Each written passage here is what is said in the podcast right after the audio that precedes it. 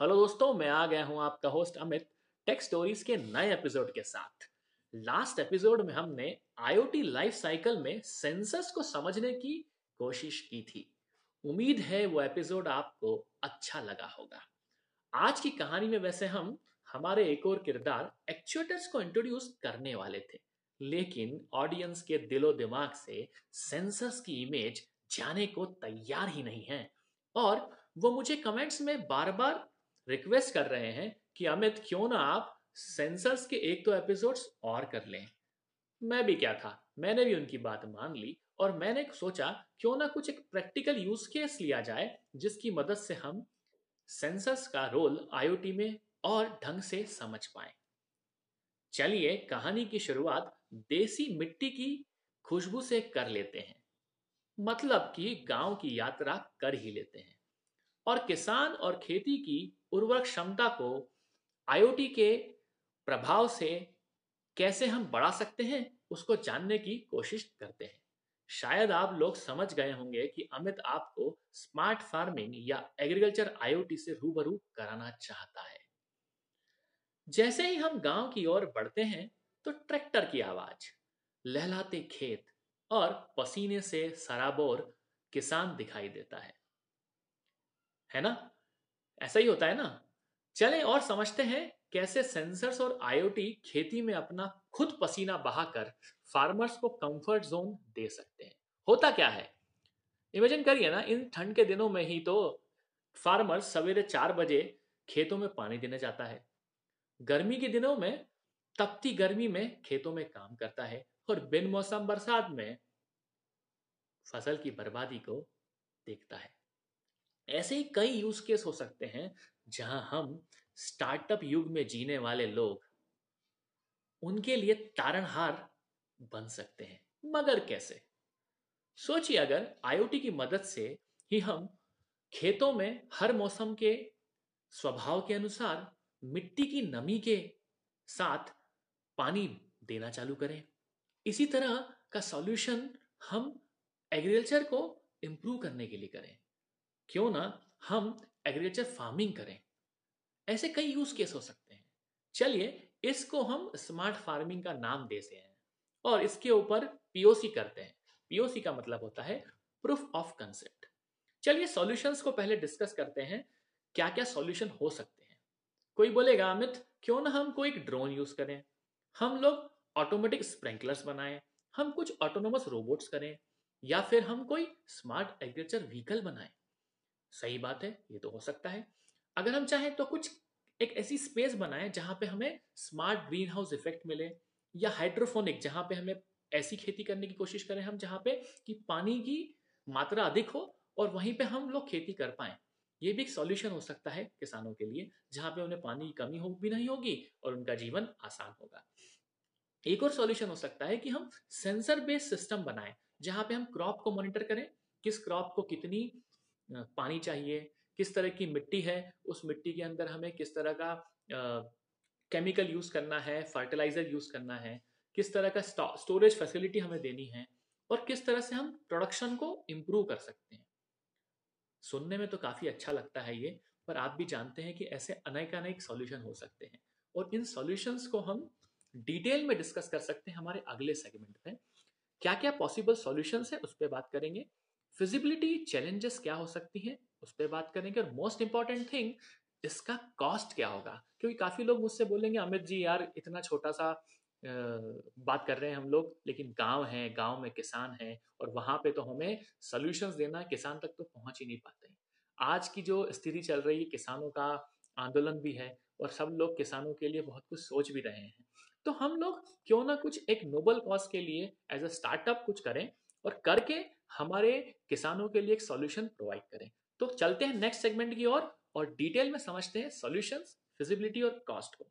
Thank you इस segment में हम टेक्निकल एस्पेक्ट को समझते हैं और मार्केट में अवेलेबल सेंसर जो है ना उन पे ही बात करते हैं। जैसे हमने बात की स्मार्ट फ़ार्मिंग की बहुत सारे सेंसर्स हो सकते हैं। जैसे soil sensor humidity sensor moisture sensor light sensor air temperature sensor CO two solar energy sensor और बहुत सारे। हाई लेवल में हम कुछ स्टेप्स को डिफाइन करने की कोशिश करते हैं कि हम स्मार्ट फ़ार्मिंग इंप्लीमेंट करने के लिए हमें क्या क्या इंग्रेडिएंट्स लगेंगे, जिनको हम स्टेप का नाम ले, देते हैं यहाँ पे। स्टेप वन में हम क्या करेंगे? हमें कुछ सेंसर्स फ़ील्ड में लगाने होंगे, कुछ स्मार्ट व्हीकल्स पर। इन्हें इंस्टॉल करने से हमें क्या क्या काम मिलने वाला है? वेदर मॉनिटरिंग आईओटी की पैरामीटर्स हमें मिलेंगे जो कि हम कंटिन्यूसली हमारे सिस्टम को देते रहेंगे।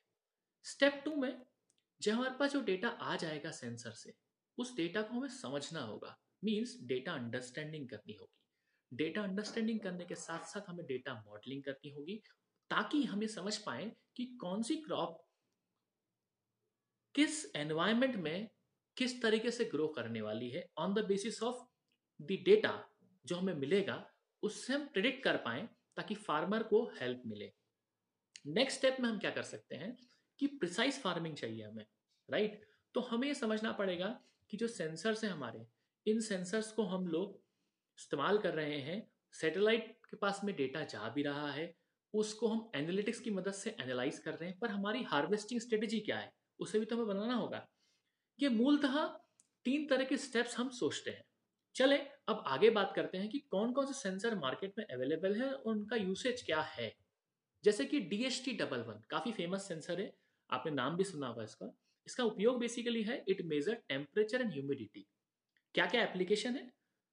जैसे कि लोकल वेदर को मॉनिटर करना ऑटोमेटिक क्लाइमेट को कंट्रोल करना एनवायरमेंट मॉनिटरिंग करना। किस तरह का पैकेजिंग में आता है ये? दो तरह के पैकेजिंग में अवेलेबल है ये सेंसर के माध्यम से भी और एक मॉड्यूल के माध्यम से भी। है काफ़ी कुछ सेम ही। यूजुअली सेंसर्स में चार पिन होती हैं और मॉड्यूल के अंदर तीन पिन होती है। यूजुअली तो तीन पिन ही उपयोग में आने वाली हैं। किस तरह की पिन होती हैं और इन पिन के अलावा इस सेंसर मॉड्यूल और सेंसर में क्या अंतर होता है? बेसिकली कुछ भी अंतर नहीं, छोटा सा अंतर है कि सेंसर मॉड्यूल के अंदर इनबिल्ट हमारे पास एक फिल्टरिंग कैपेसिटर होता है और एक पुलअप रजिस्टर भी अवेलेबल है। अगर हम सेंसर यूज़ करेंगे तो हमें इसको एक्स्ट्रा लगाना होगा। राइट अब इसके इक्वलेंट सेंसर मार्केट में क्या क्या अवेलेबल है डीएसटी डबल वन के। डीएसटी डबल टू भी है। ए एम सीरीज़ में टू थ्री ज़ीरो टू है। S S T seventy one है। ये ऑप्शन है आपके पास में, जिनको आप सिलेक्ट कर सकते हो। मैंने तीन तीन पिन की बात करी। वीसीसी नाम से पता लगता है पावर सप्लाई जो कि 3.5 वोल्ट से 5.5 वोल्ट के बीच में काम करता है।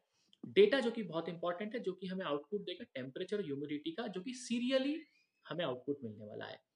और एक ग्राउंड जो कि हर सर्किट में इस्तेमाल होता है ग्राउंड करने के लिए। इस तरह के तीन पिन है, जिन तीन पिन का हम उपयोग करने वाले हैं। अब बात कर लेते हैं हम लोग इसकी टेक्निकल स्पेसिफिकेशन की। टेक्निकल स्पेसिफिकेशन मतलब क्या? किस वोल्टेज पे काम करेगा ये?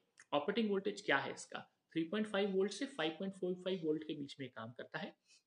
Operating current 0.3 milliamperes output data मैं बता चुका हूँ आपको सीरियली आउटपुट है। टेम्परेचर रेंज अगर हमें नाप कर, नापना है ज़ीरो डिग्री से फिफ्टी डिग्री सेंटीग्रेड के बीच में तो ये टेम्परेचर सेंसर बहुत एप्लीकेबल है यहाँ पे। अगर हमें ह्यूमिडिटी मेजर करनी है ट्वेंटी परसेंट से नाइन्टी परसेंट तक की तो हम इसको सिलेक्ट कर सकते हैं। अब सबसे इंपॉर्टेंट पॉइंट था रिजोल्यूशन फैक्टर कि टेम्परेचर ह्यूमिडिटी जो है, उसका रिजोल्यूशन क्या होगा? सिक्सटीन बीट तक हमें मिलता है। एक्यूरेसी डेफिनेटली एक बहुत बड़ा फैक्टर है। Plus minus one degree centigrade तक हमें एक्यूरेसी यहाँ पे अचीव होगी। ये था D H T double one sensor अब हम लोग बात करते हैं ऑप्टिकल सेंसर की। क्यों यूज़ करना है ऑप्टिकल सेंसर क्योंकि अगर आप याद करेंगे तो मेरे लास्ट सेगमेंट में मैंने बात की थी कि सॉइल की प्रॉपर्टी को भी हमें जानना है। कि सॉइल में जो इंग्रेडिएंट्स हैं, वो किस तरह के हैं? मतलब हम अगर किसी ड्रोन के ऊपर या किसी सैटेलाइट पे या किसी रोबोट पे अगर ये सेंसर लगाते हैं तो हमें पता लगे कि क्ले कैसी है, ऑर्गेनिक मैटर क्या है वहाँ के आसपास, मॉइस्चर कंटेंट क्या है हमारी सॉइल के अंदर। तो एक ऑप्शन हमारे पास अवेलेबल है, उसको बोलते हैं एनपीके सेंसर। नाम से पता लगता है, नाइट्रोजन, फॉस्फोरस, पोटेशियम सेंसर। इसका ऑब्जेक्टिव है, सॉइल के अंदर कंटेंट को मेजर करना, जो कि न्यूट्रिएंट्स हम जिनको कहते हैं इसमें बेसिकली तीन तरह की एलईडीज होती हैं, जो कि एक तरह लाइट सोर्स का काम करती हैं। एक फ़ोटो डायड होता है, जो कि लाइट डिटेक्टर होता है। बेसिकली आप भी जानते हैं कि एलईडीज की वेवलेंथ का चुनाव हम इसके अनुसार ही करते हैं कि न्यूट्रंट्स किस तरह के हैं, उनके एब्जॉर्शन बैंड क्या है, उसके आधार पे हम एलईडीज की वेवलेंथ को चुनाव किया जाता है। आई होप ये दोनों सेंसर्स आपको समझ में आए होंगे, जिसमें हमने बात की D S T double one जिसका उपयोग हम लोग करने वाले हैं। ह्यूमिडिटी और टेम्परेचर के लिए। फिर हमने बात की एनपीके सेंसर की। अब हम आगे बात करते हैं कि इस पीओसी को इम्प्लीमेंट करने के लिए हमें क्या क्या लगने वाला है। तो बेसिकली हमारा ऑब्जेक्टिव है कि हमें पता होना चाहिए कि फिजिबिलिटी क्या है इस पीओसी की। मतलब प्रूफ ऑफ़ कॉन्सेप्ट जो हम इम्प्लीमेंट कर रहे हैं, इसकी फिजिबिलिटी क्या है। तो बेटर तरीका क्या है? हम छोटे से गमले के अंदर एक प्लांट लगाएँ और उस प्लांट में ये आईसी का पैकेज जो D S T double one मैंने बताया, उसको आप यूज़ कर सकते हैं। ऑल दो इस प्रोजेक्ट को इम्प्लीमेंट करने के लिए आपको एक और चीज़ की ज़रूरत पड़ने वाली जिसको हम माइक्रो कंट्रोलर कहते हैं। बहुत ही इंपॉर्टेंट थिंग है, जिसके बिना काम नहीं होने वाला है। और in my coming podcast I will be covering micro controls in details don't worry about that हम लोग कोशिश करेंगे उसको समझने की। अब बात करते हैं चैलेंजेस की। जब भी हम लोग कोई इस तरह का पीओसी इंप्लीमेंट करेंगे गाँव के अंदर तो वहाँ क्या चैलेंजेस आने वाले हैं? कनेक्टिविटी एक बहुत बड़ा इशू हो सकता है। क्लाइमेट कंडीशंस भी एक इफ़ेक्ट हो सकता है। टेलीकॉम सर्विसेज़ पे हमें रिलाई करना पड़ेगा, क्योंकि जीएसएम हमारे पास है। यूजुअली हम लोग डिजिटल इंडिया की बात करते हैं तो हमारे पास नेटवर्क तो हर जगह है ही। तो हम लोग वहाँ पे जीएसएम का इस्तेमाल कर सकते हैं, या फिर हम एक लोकल नेटवर्क बना के भी इस डेटा को कलेक्ट कर सकते हैं। कॉस्ट कॉस्ट कोई बहुत बड़ा फैक्टर नहीं, क्योंकि जितने भी सेंसर्स आपने सुने डीएसटी डबल वन या एनपी के सेंसर इनकी कॉस्ट बहुत ज़्यादा नहीं है। जब आप प्रोटोटाइप लेवल पे कोई काम करते हो तो डेफिनेटली कॉस्ट थोड़ी सी ज़्यादा हो जाती है। लेकिन अगर आप करना चाहते हैं कुछ अच्छा इम्प्लीमेंटेशन तो आपको भी सोचना पड़ेगा सॉल्यूशंस के ऊपर, क्योंकि हम आत्मनिर्भर भारत स्कीम का इस्तेमाल कर सकते हैं, हम स्टार्टअप इंडिया का यूज़ कर सकते हैं और वहाँ पे अप्लाई करके फंडिंग के लिए अप्लाई कर सकते हैं। आई होप ये एग्रीकल्चर आईओटी का यूज़ केस आपको अच्छे समझ में आया होगा। नेक्स्ट एपिसोड में मैं आपको स्मार्ट सिटी के यूज़ केस की ओर ले जाऊँगा और और सेंसर्स को डिटेल में डिस्कस करूँगा। तब तक आप मेरे पॉडकास्ट का आनंद लेते रहें और मेरे पॉडकास्ट को सब्सक्राइब करें लाइक करें और कमेंट भी करें। इस पॉडकास्ट की डिटेल इन्फॉर्मेशन के अंदर मैं कुछ रिसोर्सेज शेयर करूँगा, जिस रिसोर्सेज का यूज़ करके आप और सेंसर्स के बारे में डिटेल में समझ सकते हैं। तब तक के लिए अलविदा थैंक यू